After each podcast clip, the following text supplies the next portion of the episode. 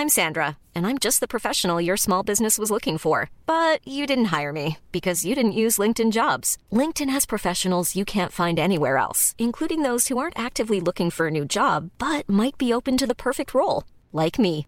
In a given month, over 70% of LinkedIn users don't visit other leading job sites. So if you're not looking on LinkedIn, you'll miss out on great candidates like Sandra. Start hiring professionals like a professional. Post your free job on linkedin.com/people today.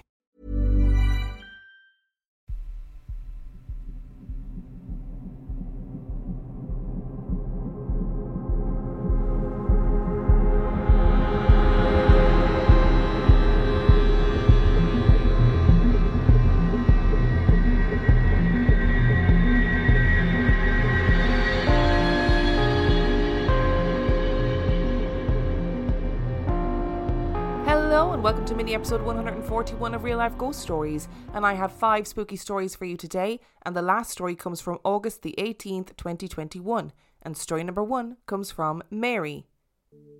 My husband and I were grocery shopping. I went to grab a milk carton from the shelves, and my husband said, Why are you getting 1% milk? The 2% is right there. Now, for clarification, we've been together for 15 years at this point. It's been 1% milk for 15 effing years. I'm standing there with a jug of milk in hand, staring at him like the joke is going to end and he's just fucking with me. But no, it turns into a very serious discussion about how, to his mind, it's always been 2% milk. We had fights about this. We got home and I went through the recycling bin just to prove that we got 1% milk. Only 2% cartons were in there. His mom, who only bought 1% lactose free milk for 15 years, suddenly had 2% lactose free milk in the fridge, and she claimed she'd only ever served her kids 2% milk. Now, in the grand scheme of things, I don't care about the 1% or 2% milk, but I do wonder what the fuck happened. Did I slip into an alternate timeline? Is this still the version of my husband that I married? Are they just fucking with me? There are often little things that are off. The pattern on the silverware, the labels on computer files that I remember labeling myself are slightly different, the colour of something, or a sequence of events. So many little things that are just that wee bit off. I can tally all the off things up, and it's extremely disconcerting. I try to ignore anything that feels off now. There's a part of my mind that believes that I stepped into a side reality, and that part is worried that I have a metaphorical rope tied around my waist that at some point will go taut, and like a cartoon character, I'll get yanked back to 1% husband life. How much did I miss? I had to Google what 1% and 2% milk actually meant. I had an idea that it was to do with the fat content, but I didn't want to make an idiot out of myself, you know?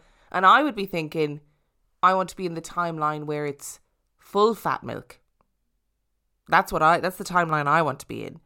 Where it's full fat milk all of the time. But it is funny, like it's it seems so insignificant, but but stuff like milk and the type of milk that you buy is actually really important in some households. Like I would never buy low fat or skimmed milk or 1% or 2% or whatever. I always buy whole milk.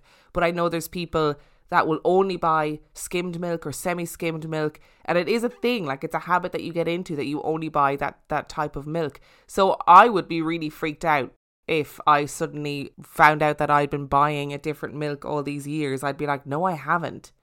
No i haven't. And look there's so many theories about the amount of universes that there are and the amount of timelines that exist. I don't know. I don't know. I wouldn't think about it too much because you'll just end up freaking yourself out I feel like there was a time slip story with a guy who noticed that the lamp in his house was a bit different and then sort of everything just fell apart a little bit. Uh, so I just, yeah, I just wouldn't think about it. Sometimes it's easier to ignore these things and be grateful for the extra 1%. And story number two comes from Eeshita. I've had many experiences throughout my life, especially in the last house my family used to live in. We lived in a 3 BHK house, which had this one separate room and the rest were attached to each other. The wall in between was removed and it had one sliding door that was usually open all the time. I used to sleep in the first room with my grandmother, with my feet facing the sliding door, on the other side of which my parents slept. As a kid of 10 years old, I was very fascinated by horror stories, movies, and TV shows.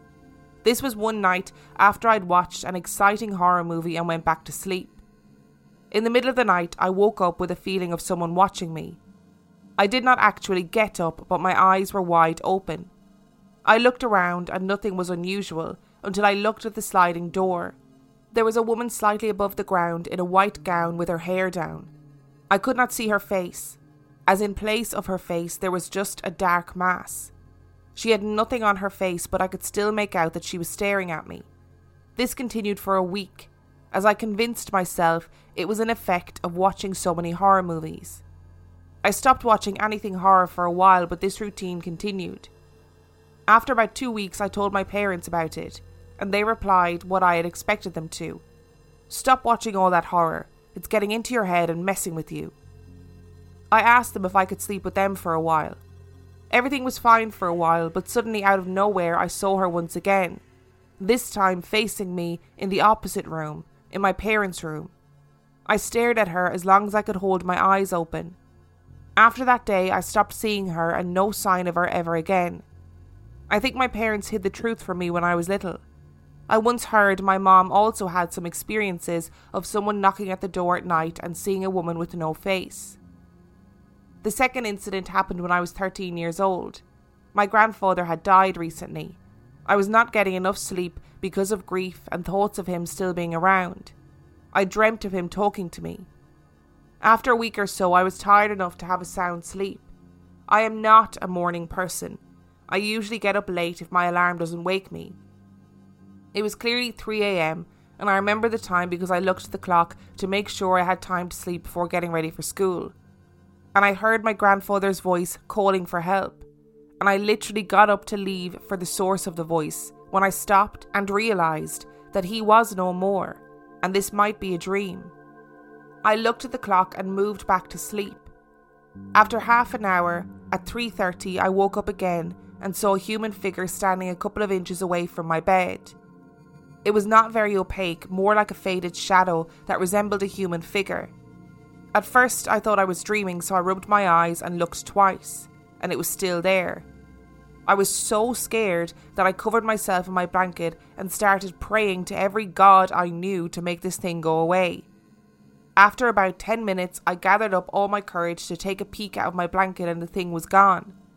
Nothing like this or anything else happened after that. In regards to the first story, the woman with the dark face, she can just get in the bin. Just get in the bin, there's no need for her. And to have this dark face going on, hovering a few inches above the ground, no, it's it's overkill. It's not necessary.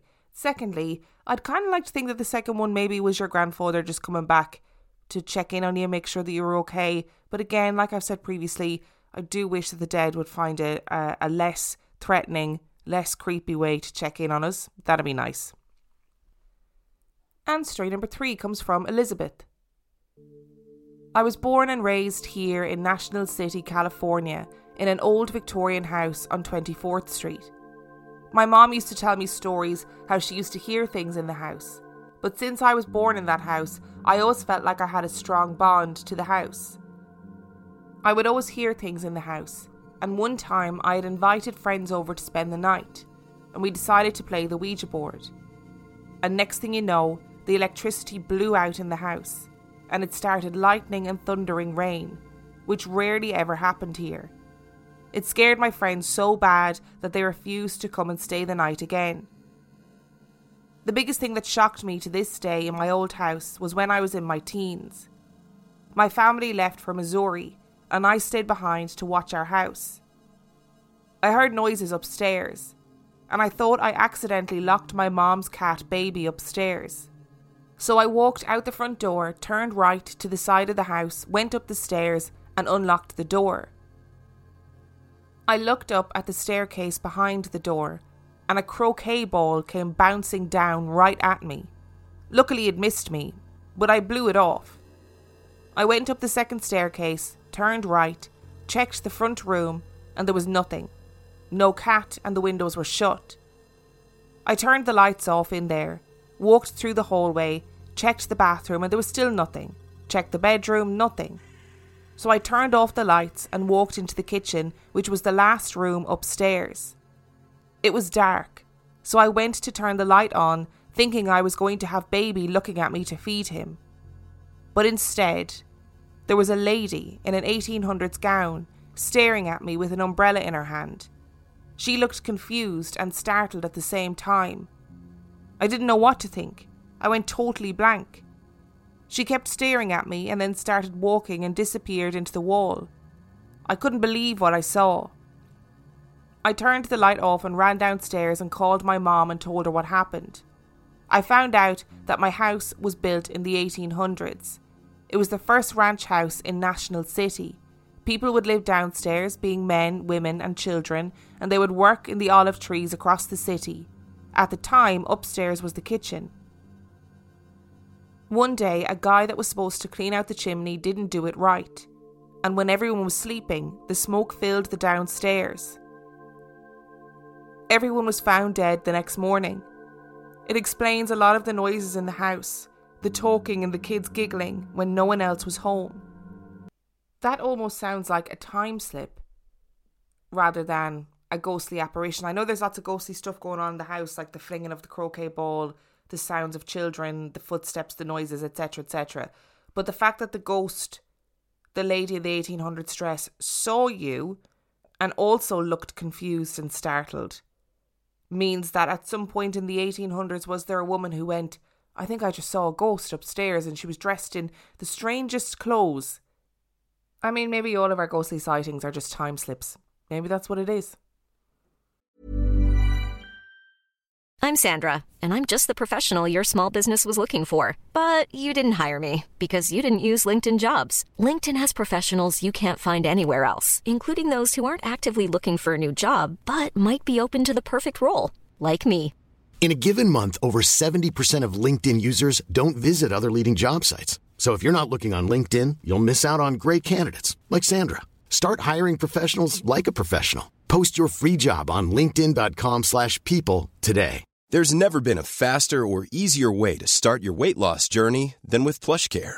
PlushCare accepts most insurance plans and gives you online access to board-certified physicians who can prescribe FDA-approved weight loss medications like Wegovy and Zepbound for those who qualify. Take charge of your health and speak with a board-certified physician about a weight loss plan that's right for you. Get started today at plushcare.com slash weight loss. That's plushcare.com slash weight loss. plushcare.com slash weight loss.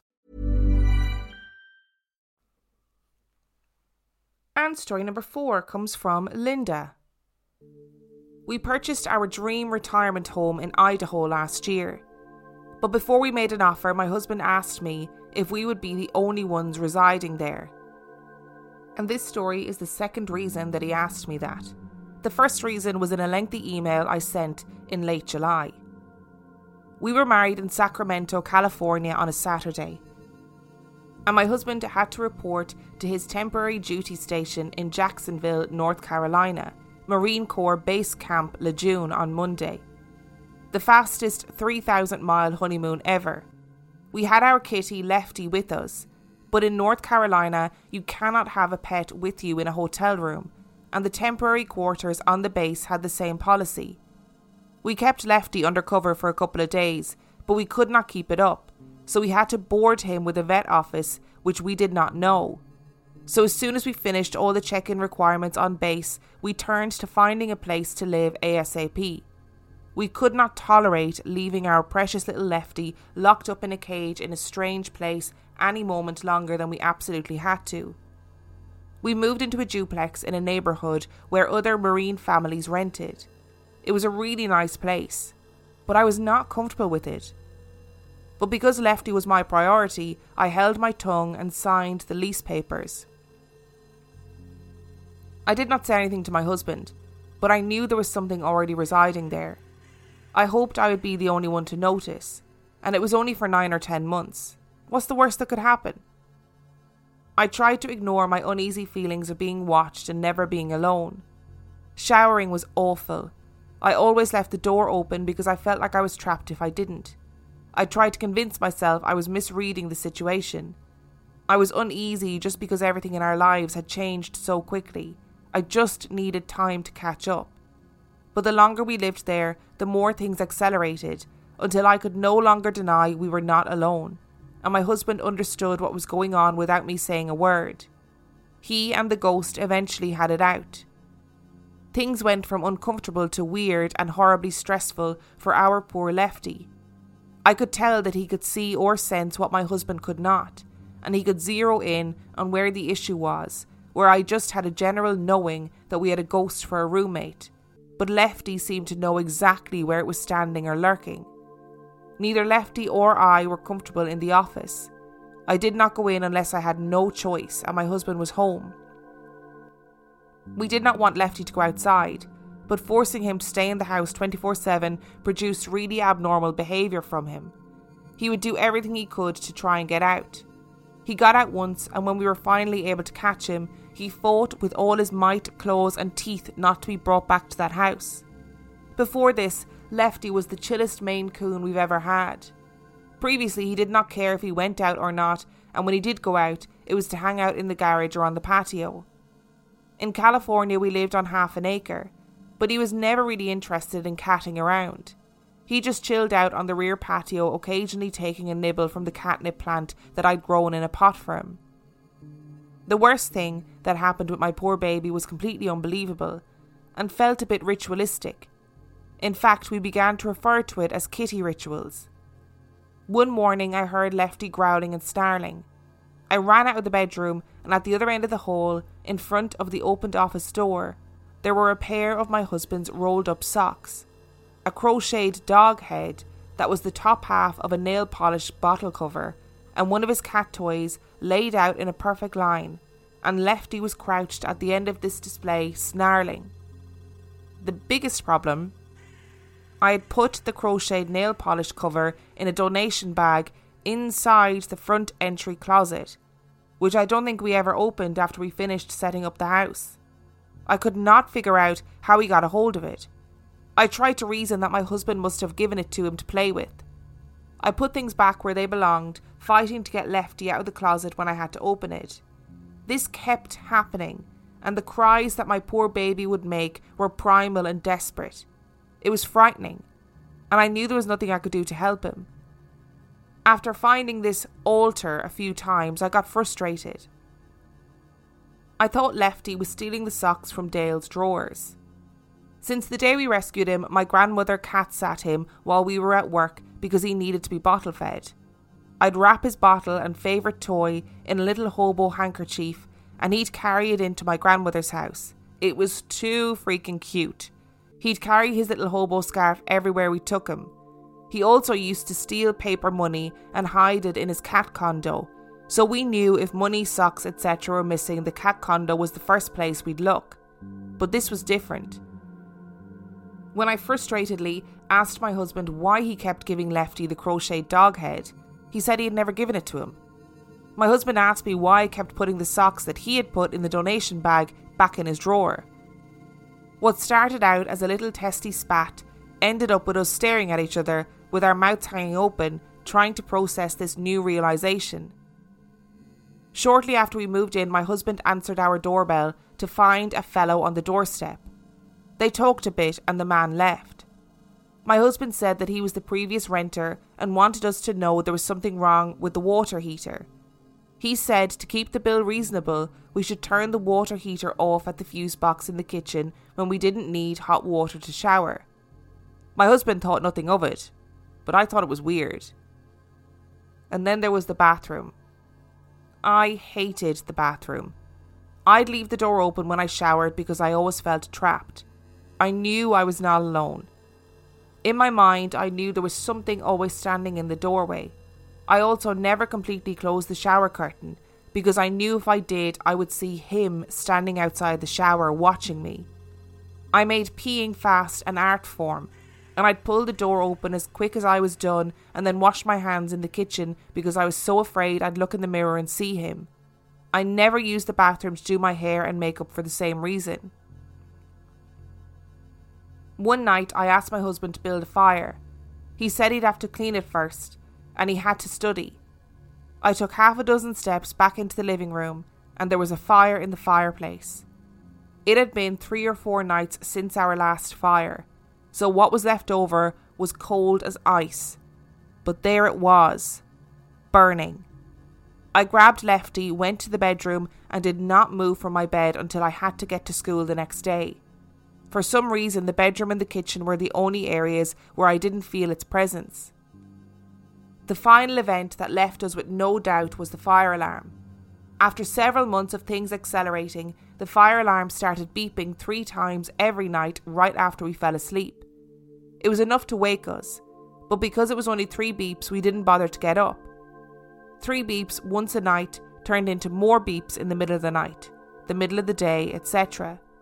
We contacted the rental office and they kept promising to send their handyman over to install a new alarm, but no one ever showed up. The last straw came about a week before we were moving back to California. My husband and the ghost had it out. My husband was busy studying for his final exams for the school that he was going to on base. I was studying for my college final exams and packing up the house. We were stressed, a bit sleep deprived, and were frantically moving to get the hell out of there. One night, the smoke alarm beeped three times, and my husband lost his shit. He sat up in bed and yelled, Fuck you, to no one. The alarm beeped again. He said, That's it, and jumped out of bed. The detector began to give off an ear splitting, steady scream. My husband left the bedroom yelling obscenities the whole time. The alarm did not stop screaming. I ran after my husband and told him to stop challenging it. My husband grabbed the alarm off the wall. And that's when we realised that the alarm was hardwired to the house. There were no bad batteries. My husband ripped the alarm off the wall, then got a knife and cut the wires. The thing finally stopped. All three of us were beyond freaked. The house was quiet, but there was very little sleep that night. Our exams were done, so the stress levels dropped to zero. We called the rental office about the alarm, but still no one showed up. In its place, things would fall. Noises that we could not associate with anything in the house started happening, and the air in the house was oppressive. Once the garbage disposal turned on by itself. It was all too much. The movers finally showed up, they packed up the house, and we practically ran out of there as they packed the last of our belongings. We did not check out with the rental office. We did not do a walkthrough. We threw Lefty, his cat box, our luggage, and other travel supplies into the car and left that driveway as quickly as we could. I realised that we had left Lefty's water and food dish behind. My husband said there was no way in hell we were going back to get it. We did not stop driving until we reached a state that allowed pets into the hotel rooms. We were exhausted, but we've never slept so good. We woke up in the morning and Lefty was in the adjacent bed with his little head on the pillow and the bed spread over him. He had tucked himself in and he was sleeping so peacefully. We knew that he was good and that we'd be alright. Many years later, one of my sisters was in town visiting from another state. For some reason, hauntings came up. I told her the story and mentioned how every morning I had to flip the water heater circuit breaker and wait a bit to shower and then turn it off again before I left the house, and then back on again to do the dishes and the laundry, etc. My husband had a look on his face only I had seen. He quietly said that he never turned the water heater off. Talk about a pregnant pause. I said very funny, but he very seriously said that he had neither turned the heater on in the morning nor did he turn it off at night after he showered. Our kids, my sister, her kids, and my husband were dumbstruck. No one said anything. We were just sat there in silence until someone else came into the room and broke the silence. Nieces, nephews, and my sister have occasionally asked me to repeat the story. My husband would get up and say that he can't hear that story again and leaves the room. My final story, at this time, is about my grandma, the most important person in my life. So important that she was my matron of honour at my wedding. Even my best friend of decades thought that was absolutely the right person to stand up for me at my wedding and bear witness to our marriage on our marriage licence. I called my grandma from North Carolina one night around Christmas time. I got off the phone and told my husband we had to get home as quickly as possible, that grandma was sick and that I thought I might lose her. He asked what she had said, and I told him she did not say anything, but I knew she was very sick. We stayed with her after returning to California. I told my husband I wanted to stay there until she was healthy again or she passed away. I told her I thought she needed to get a checkup, but she didn't know why I was saying that. I told her that I loved her dearly and was worried about her, and I asked her to do it for me. She went. She had cancer. Surgery was futile. I lost her less than a year later. I miss her every day. But she has come to me only once. I knew I'd truly never see her again, and I have not. If it didn't make you feel so uncomfortable, I would say that whatever in the house kind of weirdly sounded like it was trying to help. Like it lit the fire for you when you needed it, tried to lower your water bill. We all need that at the moment. Tried to play with the cat, which obviously really upset the cat and didn't make the cat very happy, so probably not the best thing in the world. But it sounds like whatever it was tried to be. I mean, watching you in the shower is that that's not good. That's that's never a good thing. I wouldn't be happy with that. And I think if when you're really close to somebody, you do develop connections that are that can almost seem otherworldly like just knowing that something's not right, knowing that something's wrong, knowing that that person is sick, especially when you've got strong familial familial connections. And story number five comes from Vanessa. Throughout my life, I've had many paranormal experiences. My mother always said it was because she played with a Ouija board when she was younger, and it opened the gates to somewhere, and ever since then, things have followed her. In the house she grew up in, her family saw many ghosts in their everyday lives. They would see soldiers marching through their living room, women and children crying in their front lawn, and their lights and appliances would turn off and on of their own accord. Once, when my aunt was home alone, my grandfather's alarm clock went off. Weird, she thought, since it was the afternoon. But she went to check it out and found that it was already switched to off. She turned it on and off again, and then went back to what she was doing. As she sat back down on the couch, the alarm went off again. This time she pulled the plug on the alarm clock to ensure that it would not go off again. Before she even made it out of the room, the alarm went off again. She was terrified and decided to wait outside for someone else to get home. The first time my dad experienced something paranormal with my mother was when they were newly dating. My dad drove up to my mom's house and saw her smile and wave in the window. My dad smiled and waved back and walked up to the door. My grandfather answered the door and told my dad that my mom wasn't home. My dad was upset that my grandfather was lying to him, but decided to wait in his car for my mom. Minutes later, my mom drove up and parked in the driveway. My dad told her what he saw in the window, and my mom awkwardly admitted that things like that happen a lot around her. A couple of years later, my parents married and had me. When I was around a year old, my parents heard me scream. Then I ran into their room. I couldn't talk yet, so they couldn't ask me what happened. After they calmed me down, my dad went into my room to find out what upset me. The only thing he saw out of place was my doll face down in the middle of my room. My dad picked it up and noticed right away that the doll had human like facial features. The doll's wide eyes were rapidly looking around the room with its eyebrows raised and its mouth moving. My dad threw the doll at the wall, then picked it up with a bag and threw it in the outdoor trash bin. We all went to the church the next day, and the priest told my dad that the doll was likely a demon. They invited the priest into our home and he blessed and prayed over it. Nothing that intense happened again in the home. Small things often happened to my sister and I, like our hair being pulled, us being pushed from behind, and we both sometimes saw my mom or our siblings, but it turned out they weren't even home.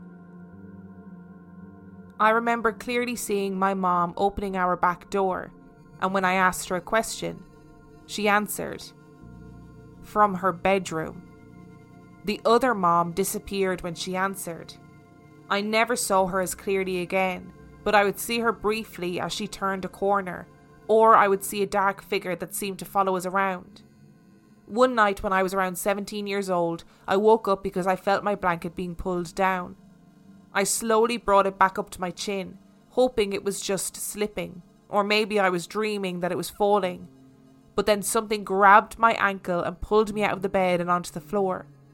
I ran into my parents' room and slept in between them, not caring that I was way too old to be doing this. When I was young, my grandmother loved to take us to visit my great grandmother in Mexico. Her house was spooky. My sister and I did not like going, and we always made sure to stick together. We didn't like being in a room alone. Even using the bathroom was terrifying. My sister and I would accompany each other in the bathroom at times, especially during showers. Most of the paranormal things that happened there were small events, like seeing things move in the corner of our eyes or hearing what sounded like nails running along the walls. But the sound would continue through door frames, so it couldn't possibly be something in the walls. One day, my cousins and I were in my great grandmother's kitchen. In the kitchen, there was a screen door that led onto an enclosed patio. My cousins and I were talking until one of my cousins had a terrified look on her face, and she slowly pointed to the screen door behind us. We all turned to look, and in the enclosed patio was a Raggedy Ann doll. She was standing on the top of a box with her body facing the door to the backyard, but her head facing in our direction. We stared at each other for a while until she started running towards the back door. My cousins and I took off running and told my grandmother what happened. She came with us to investigate but could not find the doll, and it has been missing ever since. I'm not sure if this was during the same trip or another time, but one night I had trouble falling asleep, so my grandmother told me to watch TV in the living room until I got tired. I turned on the TV and was sad that there weren't any cartoons on since it was the middle of the night. In the corner of my eye, I saw a woman in a long white nightgown standing in the doorway, and at first I assumed it was my great grandmother. But I was surprised I hadn't heard her because she is very old and grunts when she walks. I turned to her to explain why I was watching TV this late, but then I saw that it was not my grandmother. The woman was floating and filled the entire doorway. I couldn't see her face, but she lifted her hand to point to me and dragged out the word Nina, which means little girl in Spanish. I threw the blanket over my head and ran back to my grandmother's bed and cried myself to sleep. When I was around 18, I visited my grandmother in Texas. I walked into her house and she asked me angrily, Who is that with you? I told her there was nobody there, it was just me. No, I saw someone with you. Who is he? She pushed me out of the way and walked into the back room and looked around for the person. She didn't find anyone, came back and told me, When you walked in, I saw a tall man with a black coat standing behind you. When I asked you who he was, he walked off into the back room. There's no one there now. I hated visiting her after that. My dad had his own experiences that he hesitantly shared with us. My favourite is the story of Bobby. My dad used to be a truck driver he drove all around the country, so he usually worked three weeks on and two weeks off.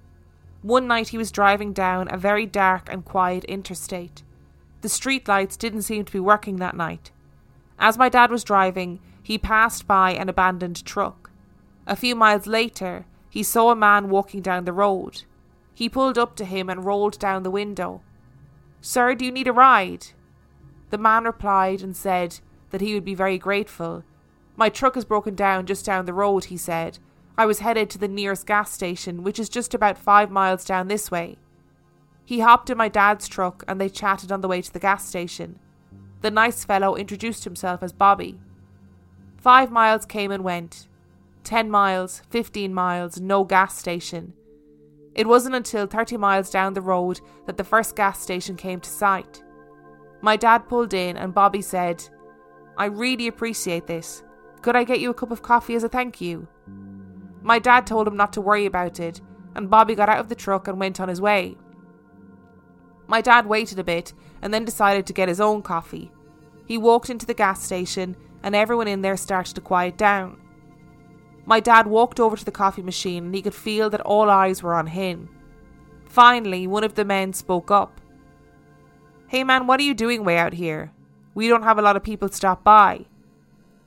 My dad replied, I was just giving a ride to a man whose truck broke down not too far from here. I thought I'd grab a coffee before I head back out. The men all looked at each other, and my dad started to get a weird feeling. The man asked quietly, Was it Bobby?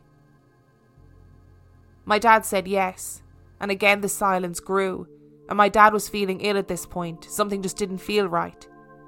The man didn't seem sure if he wanted to continue, but he did. There was a man years ago whose truck broke down, down this road. He was walking, but he was hit and killed. His name was Bobby. And every now and then, someone comes here to drop him off. My dad put his coffee on the counter and walked out. It was years before he could tell us this story, and he was pale and shaking, and he asked us never to bring it up again. I love a hitchhiker story. I mean, I know they're they're very sad, like don't get me wrong.